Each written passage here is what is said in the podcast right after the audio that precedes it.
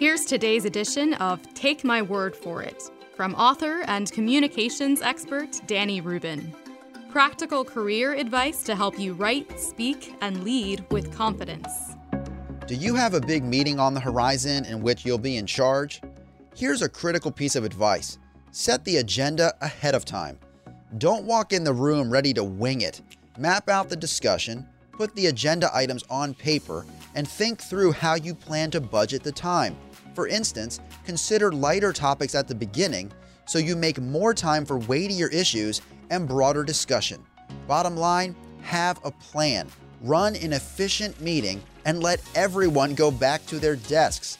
Office Meeting Hero.